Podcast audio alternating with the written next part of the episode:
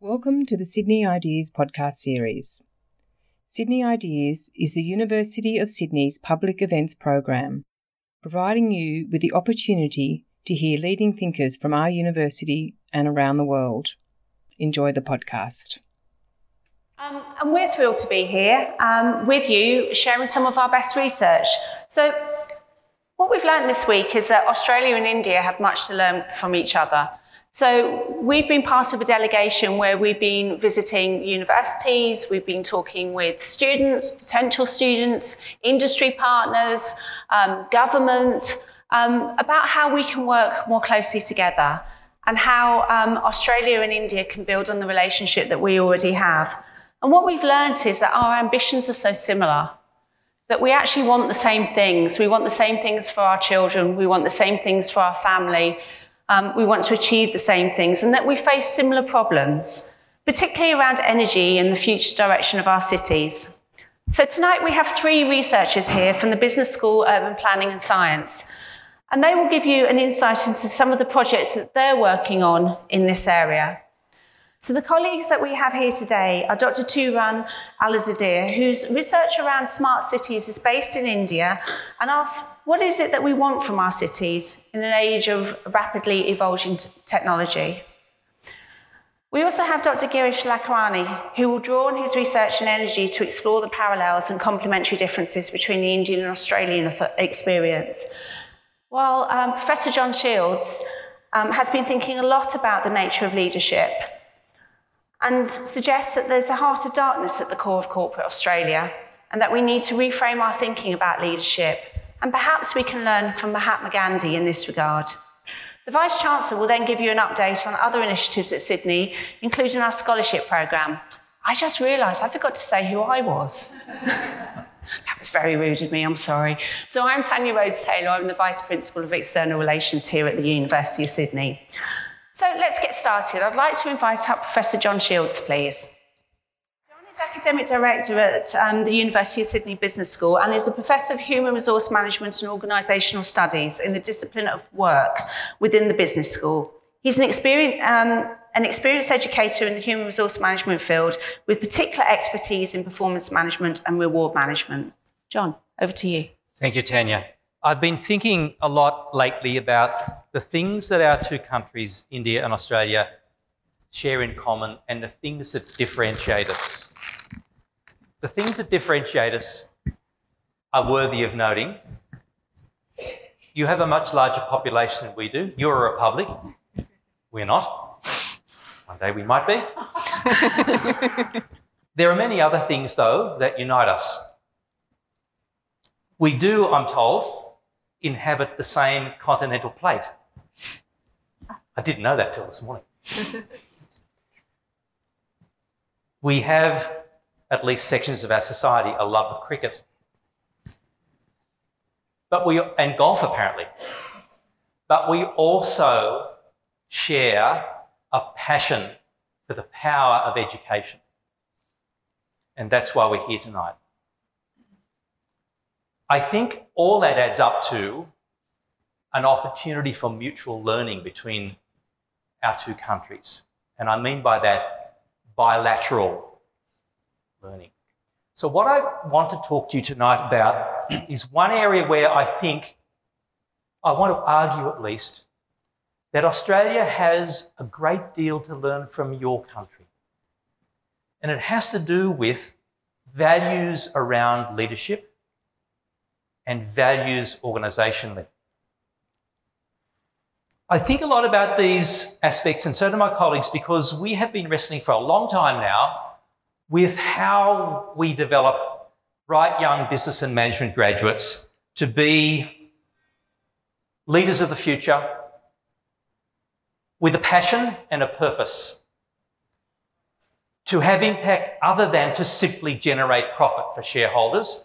That's important but there are higher order aspirations, we think. Back almost 10 years ago now, one of your native sons, uh, Professor Srikant Datar, who is from or hailed from, from Mumbai and is a professor at Harvard Business School, wrote a book called Rethinking the MBA, or co authored a book called Rethinking the MBA. In that book, Datar and colleagues argued that simply filling the heads of MBA students full of stuff, full of facts, was simply inadequate to the purposes and the challenges of the 21st century. And he was really criticising US business schools, quite rightly in my view, for becoming too theoreticist and for lacking a focus on application to practice. The model that you see on the overhead signifies the three principles that Datar and colleagues said should be at the heart of business and management education. Yes, knowing stuff is important. Knowing how to construct and interrogate a balance sheet. But they also said you need to know how to apply technical knowledge of that sort, application to practice. But higher still, they said, was the challenge of developing bright young men and women as business and management graduates who had a sense of professional integrity. And the word that they used to characterize this aspiration was being. Not just knowing, not just doing, but being in and of the world and having a sense of your responsibility to everything around you, to the society, to your peers, to the wider environment within which you operate. The principle of being, I think, symbolizes where, as business educators, we have now landed in terms of our mission as educators and researchers. And I think the code that best captures this sense of education for being is in the UN principles of responsible management education. There are six principles. Relax, I'm not about to walk you through the lot. The first two, though, I think capture the essence of the UN principles. What business and management edu- educators should be seeking to do in developing graduates. The first is purpose. First principle is purpose. Purpose is not about passing exams, that's just a means to an end. Purpose is about investing in graduates a sense that they have a responsibility to the environment, to the wider society, and of course to people close to them, their family, to use the privilege of education for a positive, wider purpose, particularly a purpose to do with sustainability, business sustainability, environmental sustainability. That's purpose. The second closely related UN principle is value or values. The values of responsibility, of integrity, of sustainability. That is what we are seeking to do. But I'm here to tell you tonight that things don't look all that rosy on the Australian corporate culture front. Recently, we had a Royal Commission of Inquiry into misconduct in the banking, superannuation, and financial services sector, the so called Hayne Royal Commission. And the evidence generated by that Royal Commission was absolutely sobering. It highlighted many areas where our biggest retail banks and our biggest investment banks and our biggest superannuation providers were letting not only society down and their their clients and customers down, but they were letting themselves down in terms of behaving with integrity and transparency and consistency.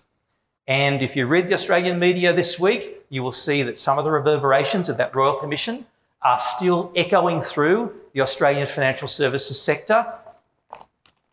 The leadership of one of our big four banks looks to be in a very shaky situation because of um, issues to do with Lack of compliance with government requirements around money laundering. This again signifies a major cultural problem, I think, in our financial services sector.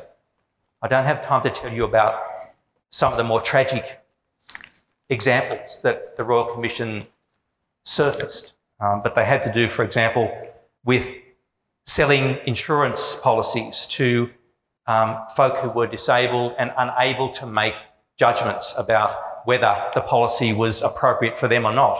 So, high pressure salespersonship, um, charging fees to people who had passed on, continuing to, to, uh, to charge fees.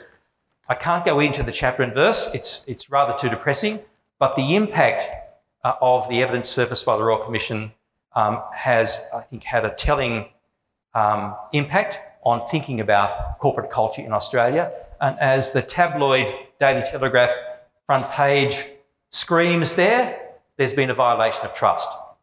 Uh, and it is the case in terms of the Governance Institute of Australia's annual survey of public perception of Australian business that uh, public perception of business ethicality has gone through the floor. In financial services, it is in the negative terrain for the first time ever.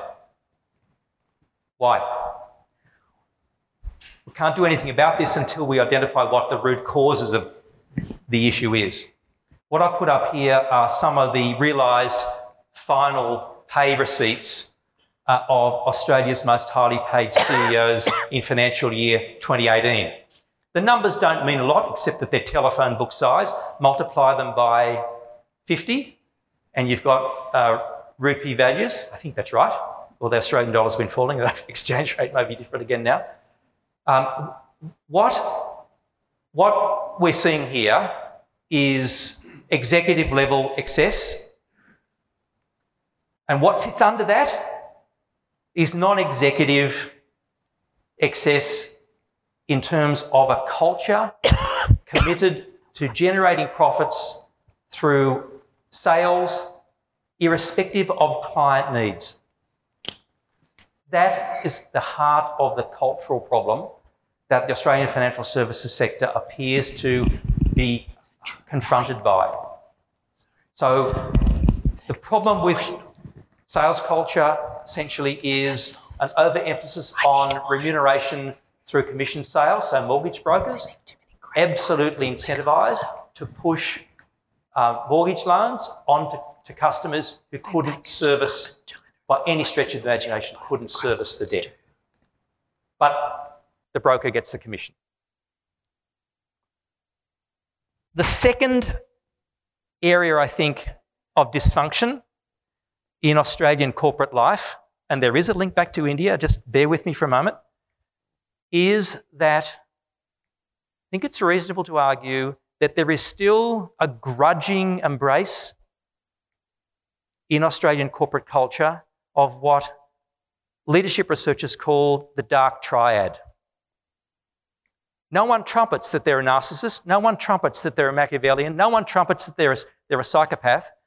But those characteristics, those dark side characteristics, do certainly lurk in the shadows in terms of what gets re- recognised and rewarded um, in particularly the financial services sector.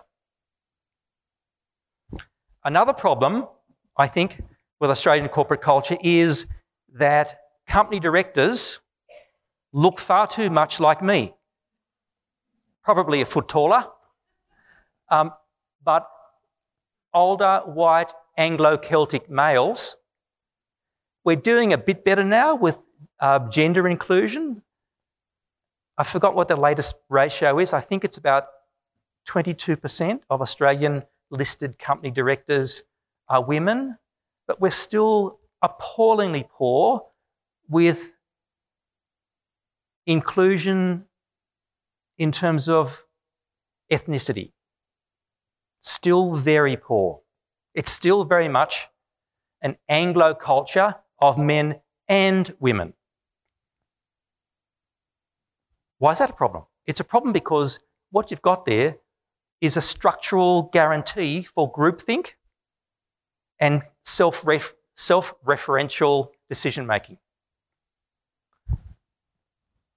But those three problems I've highlighted, I think, pale into insignificance compared to the problem that I want to refer to now, and that is the problem of an ethical compass in Australia that I think is arguably not fit for purpose in the 21st century. So that the two gentlemen that you can see there, Immanuel Kant on the left and John Stuart Mill on the right, are regarded as the father figures of modern European ethical reasoning. Immanuel Kant, of course, the architect of a humanist ethical frame. Do no harm, to humans. That's the Kantian precept. Do no harm, in brackets, to other humans. Doesn't matter about the environment, it doesn't matter about other living creatures. John Stuart Mill, the great 19th century liberal philosopher, a utilitarian ethic informs his approach a utilitarian ethic, very commonly threaded through corporate governance regulations today. Utilitarian ethic posits that the outcome justifies the means. So, a humanist ethic, limited ethical frame, a utilitarian ethic, it's about outcomes, whatever it takes, how you get there. The problem we have with those frameworks is that they are frameworks for the 18th and 19th centuries. They are Western, arguably imperialistic frames of thinking about humanity and about our place in the universe, our place um, in, on this planet. And they say next to nothing about other living creatures or about the environment. We can't afford to ignore the environment anymore as a fundamental ethical frame. And that's why we do see significant emphasis now on the issue of sustainability in business practice. It's nowhere near strong enough, in my view, yet, but we are seeming to get there. But I've been thinking, you know, how much further can we push? Enlightenment and early 19th century ethical frames in the 21st century, in the era of the fourth industrial revolution. And I'm thinking perhaps there are other ways we should be thinking about how to think about what is right and wrong in corporate culture. So I've, a year or so ago, I started reading um, some um, of the thought uh, of uh, Gandhiji. Um, and what really struck me um, in um, his thinking was the very strong emphasis on the role and responsibility of leaders as trustees. Not as charismatics, but trustees. So, the, uh, the, the Gandhian ethic, about which I'm sure most of you will know a lot more than I ever will, um, is the flip side of the seven dangers of human virtue. So a Gandhian, the Gandhian virtue ethic really is, um, is to do with subverting those seven points there. For those who are back, I'll read them quickly. Wealth without work, pleasure without conscience, knowledge without character, business without ethics. There it is. Four, science without humanity. What does that tell you about climate change? Um, six, religion without sacrifice. I need to think more about what that really means. Seven, politics without principle. I think you know what that means. Um, you flip all that on its head and you've got a Gandhian, the Gandhian virtue ethic in essence. I don't know about you, but that works for me as a set of precepts. I'm not saying that there aren't Western leadership theories that touch on some of these things. So here are some. Stewardship theory looks a lot like the notion of trusteeship. The, the ideal of distributed leadership looks a lot like it. Servant leadership looks a hell of a lot like what Gandhi was professing. But I think in a Gandhian virtue ethic, we've got at least an opportunity to start to rethink the ethical compass points that should be informing organizational life in the 21st century, in the era of artificial intelligence, in the era of climate change. in the era where our young people have a passion, a yearning for education, and to be allowed to leave the planet a better place than it was when we handed it to them.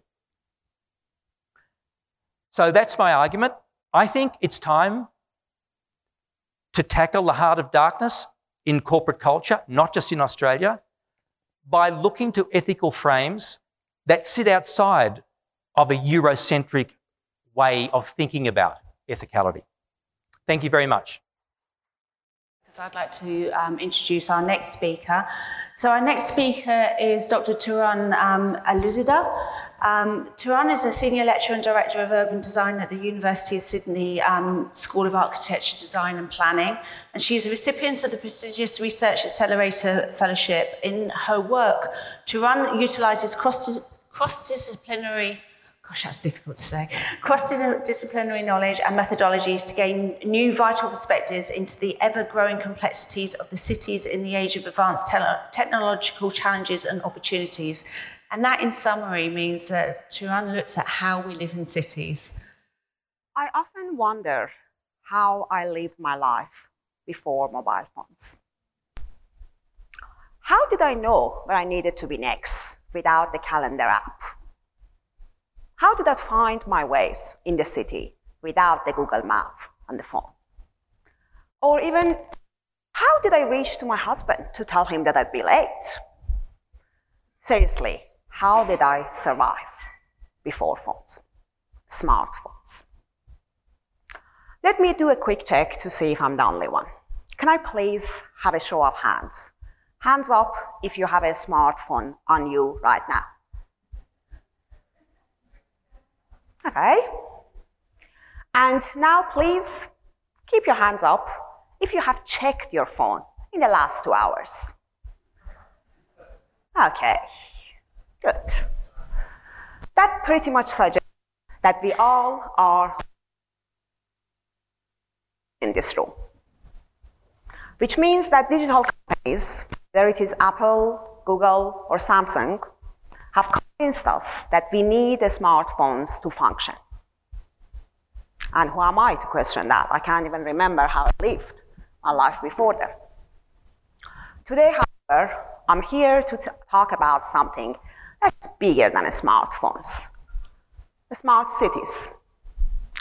These are the cities that use technology to function. Whether they're traffic management, security, or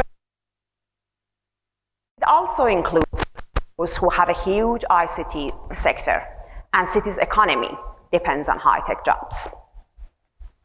I'm here to talk about the smart cities because the government of India is developing 100 smart cities as we speak.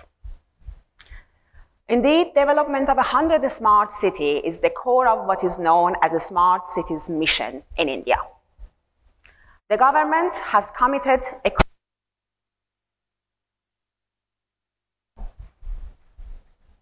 Okay, I can do it. Uh, the government has committed equivalent of 16 billion US dollar to the national mission. So it is real. You may, however, wonder what does exactly mean to develop 100 smart cities? Um, that is my research question too. Indeed, if I'm being honest, I'm interested to understand how you plan and then build 100 smart cities. Today, specifically, I want to talk to you about how smart cities are governed, or smart cities governance in India, and how they look like on the ground. Or to use an academic, basically jargon, smart cities place outcomes. But before we get there, I should perhaps tell you that in my research, I look at the global trends of smart cities. And when I say global, I mean it. I'm not one of those who assume that the Euro American notion of how cities work is universal. As if when you study London, New York, or Barcelona, you have the answers for all other cities. No. If anything, I believe in the southern pattern. This is a map of global south, when 80% of the world population lives in. You can easily find India there. I am fascinated by the fact that the largest cities of our time all are located outside the Euro-American zone. The fast rate of urban translation and urban transformation in the global south gets my blood boiling. And by now, you have perhaps picked up that I don't have the usual Aussie accent. That means that I'm a first generation Australian, lucky to call more than one place on earth home. I was born and raised here. Let's see if I can find it. Yes. In Iran. The accent that you're hearing is Persian accent. I only moved to Australia, just a tad further, as an international student to the University of Sydney, actually. That was over 13 years ago. Time flies, and that's another story for another day. Today, tonight actually, what you need to know about me is that I'm a woman from the global south with a soft touch for the global south in my research. For me, the southern turn means that it is time to turn towards the cities of the south. As the distinct experience of the global south can generate productive and provocative frameworks for all cities. That is why I study smart cities in India. India is home to about 20% of world population, around 30% of global south. So any new knowledge produced on smart cities in India has the potential to reconceptualize how we understand the subject worldwide. So far, my team and I have been able to collect empirical data from Pune, Solapur, Thane, and Navi Mumbai. We have been to a number of smart city projects. We have gone through a pile of policy documents, and we have also talked to a bunch of urban planners, city officials, tech consultants, relevant NGOs, basically anyone who had something to do with the smart city planning and implementation. We have also been to Hyderabad when I was wowed with the size of ICT sector, bigger than anything that I have ever seen, and I have seen plenty. We have immediate plans to do more research in Bhubaneswar and Chennai, actually in the next few weeks. And I will be back to do work in Jaipur, Ahmedabad, and Bangalore, just in the next few months. So fair to say that my team and I have been keeping busy. And when I say my team, it includes a wonderful, talented PhD student from India, Deepti Prasad. Deepti arrived in Australia in 2015 to complete a Master of Urbanism in our School of Architecture, Design and Planning. She shines throughout her study and showed a specific interest in a smart cities mission. So I invited her to apply for a PhD that we had on a smart city subject, for which she was successful. Deepti's family weren't really sure as they didn't want her to stay away for much longer. But they loved the idea of Deepti working on a topic, smart cities, in India that was relevant and important to the country. So Deepti stayed and became an important part of my research team. For that, I owe her family and all other families of our wonderful students. Thank you. A big thank you for your contribution to our research. This work is still unfolding, and I'm not pretending that I have all of the answers. It's still early days for the country and for this research. But there are interesting themes that have started to emerge even in this uh, time. Let's talk about the smart cities governance. When you're dealing with developing 100 smart cities across the nation, there is a level of governance complexity that is fascinating. In the case of India, there is this innovative structure called a special purpose vehicle, or SPV, as it is known around the place. SPV facilitates private-public partnership, which enables a lot of smart city projects on the ground. And there's a lot that is happening. Competition is fierce because each city needs to figure out what a smart means for them. They're applying for the next round of funding. They are competing to get the next big firm in, to get the next big international uh, city on board or basically partner on board. So there is a lot happening. I, however, wonder if this sense of competition is at the cost of collaboration. And don't get me wrong, we have already identified cases in which progressive Indian cities are reaching out to cities of US, Europe, and Asia to learn from their smart journeys. This app, specifically DigiThane, is actually the result of collaboration between Thane in India and Tel Aviv in Israel. We, however, are still looking to find any case of Indian cities working together. A large number of Indian cities going through the same issues around the same time.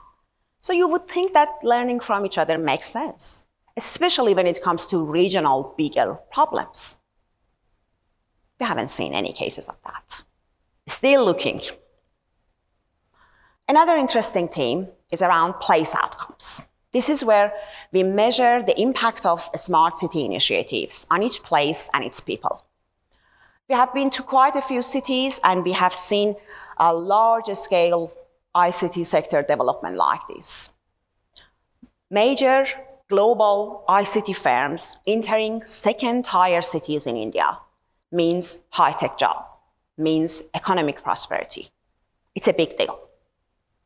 At the same time, we see these high end luxury housing showing up next to the ICT sector to support the ICT sector for the ICT professionals. Right. We've also been to a number of uh, streets, urban parks, when transformation is in progress.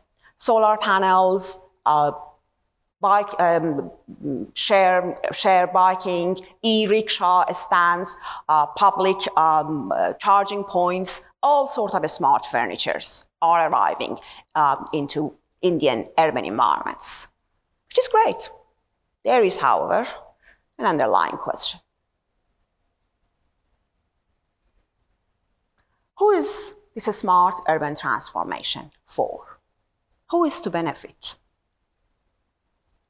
There is a narration coming out of some of our interviews, especially with politicians, when they tell us that these smart city transformations are supposed to help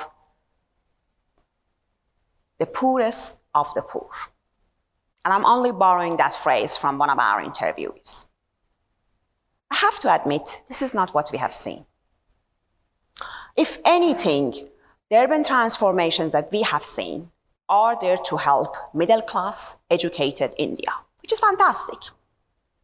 But when it comes to the urban poor, let alone the poorest of the poor, there is a feeling that they may be left behind from this smart journey. There is a feeling that this smart transformation may have unintended consequences by further marginalizing the poor it's fair to say that the full potential of smart and smart technologies, when it comes to the poor, haven't been recognized yet. It is, however, the beginning. India has an amazing smart journey ahead of it, and I'm hoping to stay around, to observe it, to learn from it, and to share my learning with the rest of the world. Thank you. I'd like to introduce our final talk of the evening, um, and I'd like to introduce Dr. Girish Lakhwani. So Girish is a senior lecturer in the School of Chemistry. He's an investigator in the ARC Centre of um, Excellence in Exciton Science, and his research is focused on developing and using advanced spectroscopic methods to study optical and electric properties of novel nanoscale semiconductor materials for solar energy harvesting, polarization switching, and polariton light lasing. Now, I'm hoping that he's going to come up and actually explain what that means. So, please welcome um, Girish to the stage. Thank you. Um, I'm glad that uh, Tooran already kind of introduced the gadgets, and I, I can fairly assume that everybody has used gadgets, have gadgets. So I'll tell you, last night actually, I, I got hooked on to a TV show called Sacred Games. And believe it or not, watched first episode, second episode, carried on, third, fourth. And I just had to stop myself because if I didn't, I would have missed this event. Because this binge watching culture, and especially with sacred games, was really, really addictive. Now, the next thing I did was actually I looked up who actually was the creator of the show. I learned about that it's adapted from a TV series or from adapted from a book. The next thing I did, I WhatsApped all my mates. They're talking about, oh, this is the series to watch. And actually, I gave Anurag Kashyap quite a lot of popularity. Now, let me ask you a question.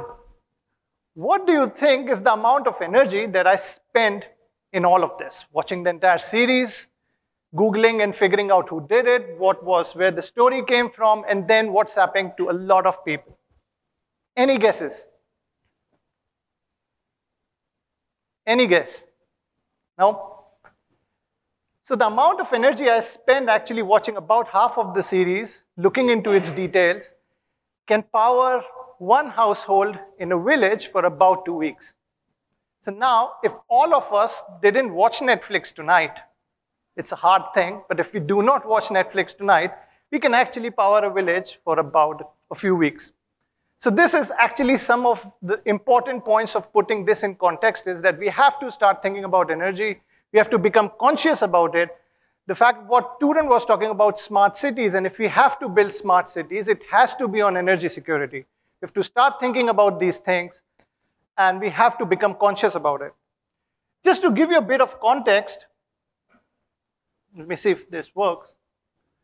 So what we see over here is just a bit of an idea on the global energy consumption. And if you see, we actually depend entirely on coal, crude oil, nuclear, and nuclear, solar, and all renewables are actually a fraction of it. And this energy that you're seeing, which is about few hundred terawatts, is what sun gives us in one hour. So the amount of energy that the entire planet is using, you can get it from solar energy quite easily. If you look into the consumption per capita, you see that some of the countries actually top the charts, including Australia and India. Australia has a tough act to follow because the land mass is so big and the population is almost of the size of Delhi, if I include NCR altogether. So they have to power it, they have to be, keep it secure. So the per capita energy usage is quite high. And same goes for a lot of other countries. So the consumption is high, and we have to figure out how we can make our energy secure. How can we make our future safe? How can we actually give our next generation a safer, not only a safer which is free of climate change, but also the fact that they can actually see our kids and our like kind of you know grandkids have a cleaner, cleaner air to breathe in. So let me tell you how we are going to do this. With us three ways. First, we have to harvest. We have to figure out how to harvest the entire solar spectrum that will give us a lot of power to play with. Then we have to figure out how to make efficient devices which actually consume less energy so that whatever the excess energy do you have, you can actually put it or save it into batteries or return it back to the grid. So we have to follow these three pathways. India and Australia have actually have booming economies which have relied a lot on coal. Australia is one of the largest producers of coal and India is one of the largest consumers. And climate change is no secret. Be it bushfires that we have seen in New South Wales, which practically we face year to year, or it be the pollution that we have looked into northern India. All of that is fact of climate change, and we have to become conscious, as I said. But it's not that both the countries are not doing anything. Both the countries have a very strong relationship for actually tackling these problems. If you think about, if I remember my teenage years, India used to have these solutions like solar power calculators. I still remember that they're solar power calculators, solar heaters. And this was teenage years, 20 years back. I've gotten old, but I still remember those things. And if you think about the recent announcement that the Cochin is going to have solar, like entirely solar or the entirely renewably energy driven airport on hydroelectrics is incredible. Australia, on the other hand, we have a national lab which has given us a lot of discoveries, and one of them is wireless internet, which we all take for granted and use it nowadays for information exchange. But apart from that, CSIRO, which is the national lab, is developing these solar cells which can tap most part of the solar spectrum. Now, Pollinate Energy is another example of how Australia and India work together because Pollinate Energy is a social enterprise which actually goes from locals, which picks up locals and goes to slums and tries to figure out how can we help them with alternate energy solutions. It not only gives an entrepreneurial experience to locals out there, but it also empowers individuals to have a safer, cleaner energy sources. Now, for this past week, we have been visiting a lot of universities. I've been to IIT Bombay, Indian Institute of Science, and today I was in IIT Delhi just to talk about energy. We had focus workshops on electrochemical energy storage, and what we see is tremendous enthusiasm and energy of what's going on. Interacted with students, we interacted with faculty. There's too much going on, and I think this is the synergy that we have been looking for. This is where we can get together towards the energy security solutions. Now, going back to India reminded me of my IIT days because I'm from IIT Kanpur, the better IIT. Now, I knew because this is important because IITs always have a banter among ourselves. But jokes apart, it was quite nice to go back to IIT. It remembered, I remembered of some of my IIT days, especially the JEE exam, which is actually one of the most toughest and I guess one of the most critical exams in my life that I ever gave. And it reminded me of the dreams I had. The, one of the dreams which I had is okay, I come from Kanpur. Incidentally, I come from Kanpur, and now Kanpur is actually topping the charts as one of the most polluted, beating Delhi behind. At that stage, pollution was also bad. And one of the dreams I had, like, if I study well and if I do good, then maybe I can actually provide or learn about renewable sources, can bring or learn about how we can apply them. My dreams became my parents' dreams. My parents' dreams become my grandparents' dreams. So all of us are in this together. And that's what one of the inspirational lessons, right from my family, right up to you, and talking to you guys just today at the reception also gave me the same feeling. The thing which I want to illustrate is what we have been doing, and I've been very fortunate that after leaving from IIT, I could go to different countries, I can learn, and now I'm back in Sydney, which is where I have a small group, research group, which is where we are talk, tackling energy security issues. The thing which is very important to tell you, in my research, we are part of an ARC Center of Excellence in Exciton Science, which is a multi-billion, uh, multi-million, not billion, sorry, multi-million dollar kind of enterprise, which is supported by Australian Research Council and generously by the University of Sydney. So in our research, what we look is, for example, into solar energy harvesting. So the silicon panels that you look or you see on the roof of it, roof of your uh, roof of your home, is practically only harvesting a very small part of the solar spectrum. What we are doing is we are looking into organic molecules which can in fact tap the entire solar spectrum. One of the examples I'm carrying my, in a pocket, which is this is a solar cell. This is completely bendable and you can put it on any substrate. So this is one of the illustrations of our research. Same, these same molecules can also be used for light emitting diodes, which is to make these exactly, to make these really, really efficient devices. Let me show how it looks like. For people who can't see this, is actually, this is the bendable picture that we, this is full of those molecules which can harvest the solar spectrum. Same molecules can also be put in to create light emitting diodes these are the diodes which are now in your iPhones. And we have actually put these materials, sorry, I keep think, bringing things out of my pocket. These are molecules which are actually on this surface, and you can see this light is actually wave guided. Now imagine if this was the window of your apartment, which is where most of the light goes through, and rest of it actually goes onto the edges, which is where you can place your solar cells, so you can integrate the technology within the architecture. This is where the smart integration of architecture and renewable sources of energy working together to provide solutions. So these are the few examples that I'm talking about. Not only are we working on this, we are also using same molecules to build up organic lasers, which can be used for diagnostics and telecommunications. So as you would have seen, University of Sydney has kind of had one of the biggest delegations visiting. The idea is how can we strengthen the ties between these universities, between universities in India and with, between University of Sydney, tackling these issues. And past whole week has been a tremendous experience on this.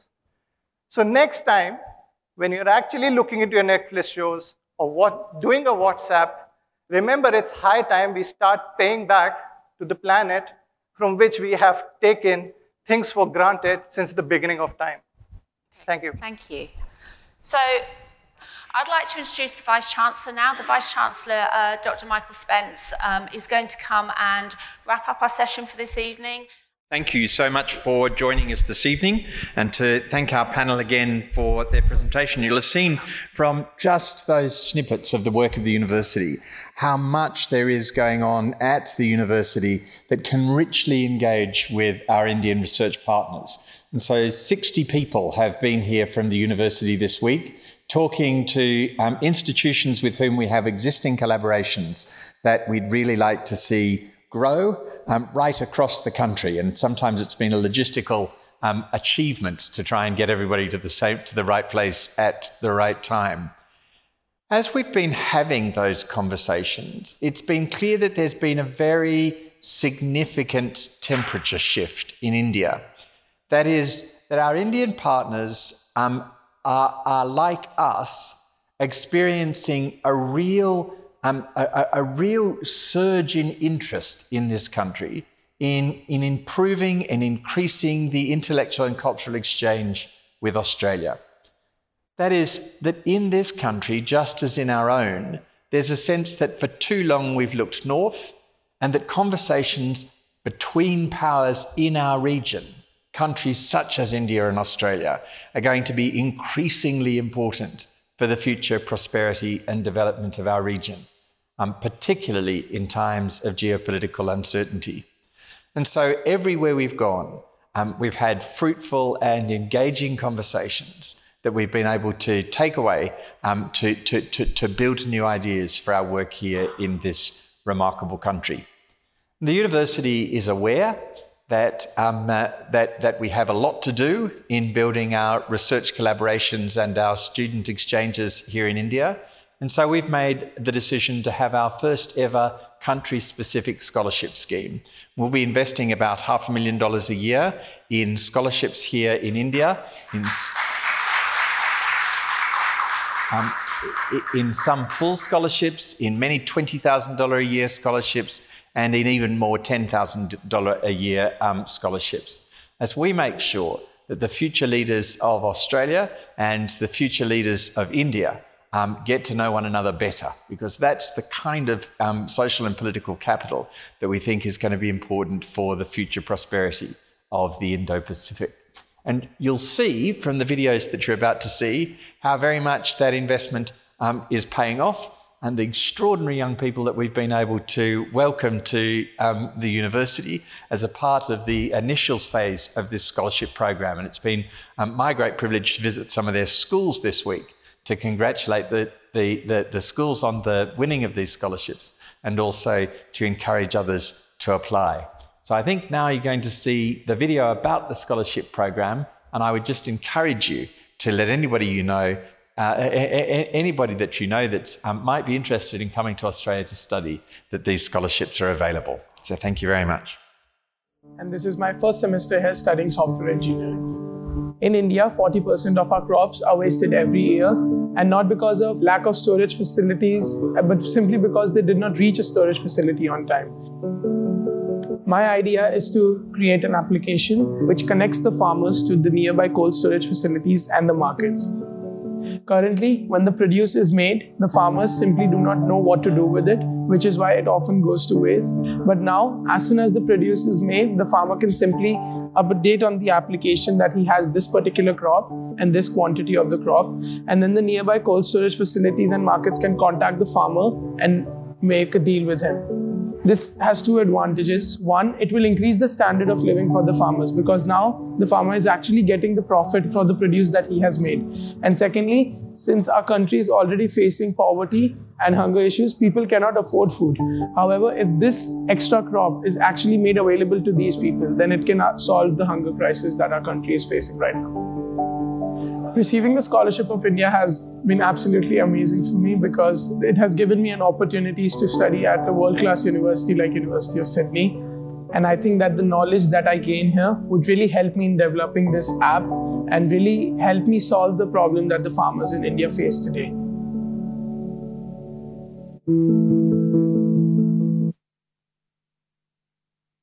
Hi, I'm Madhulika Singh and I received the Sydney Scholars India Scholarship. I'm studying a dual degree with theatre and performance studies and international and global studies. My big idea is to talk the taboo. Have you ever noticed how people show only their happy sides on social media? I think the reason why they don't put up things that they are challenged by is because they associate negative aspects of their life with shame and being vulnerable is very, very difficult and requires a lot of courage, especially in societies like today where being strong is associated with being stoic and oftentimes being in denial or not addressing certain issues that you have and not talking taboo. I think it is important to talk taboo. It is important to start discomforting conversations that put you in uncomfortable spaces momentarily. My blog, titled Talk the Taboo, is a space through which I reach out to teenagers facing challenges that are not spoken about due to the prejudices associated with them, helping them overcome these challenges through a sense of solidarity, inspiration, and awareness. This blog has built a community of young adults who listen and understand with empathy the trials and tribulations of global significance faced by their peers. I believe it is important to start discomforting conversations because it is only when we talk the taboo that we spark the process of opening our mindsets and building safe spaces for people dealing with trauma. These people can then meaningfully contribute to societies without the fear of being judged. The scholarship has essentially facilitated my being here at the University of Sydney, and I'm so excited to see what more I can do with it to promote my big idea. So, you'll have seen that the distinctive thing about our scholarship program is that uh, it's not just awarded on the basis of academic merit or even academic merit and extracurricular idea uh, uh, uh, um, activities. You both have to be a very strong scholar and also have a demonstrated record of participating in school life and all the rest of it. But the key part is that you have to write an essay about your big idea for India because it's genuinely a scholarship about leadership. It's genuinely about making sure that the leaders of our country and the leaders of India form deep bonds for a secure future for the region. So, thank you so much for joining us this evening. Thank you again for our panel, um, and please do keep in touch with the University of Sydney. Thanks for listening to the Sydney Ideas podcast series. For more information about our upcoming events or to listen to more podcasts, head to sydney.edu.au forward slash Sydney underscore ideas.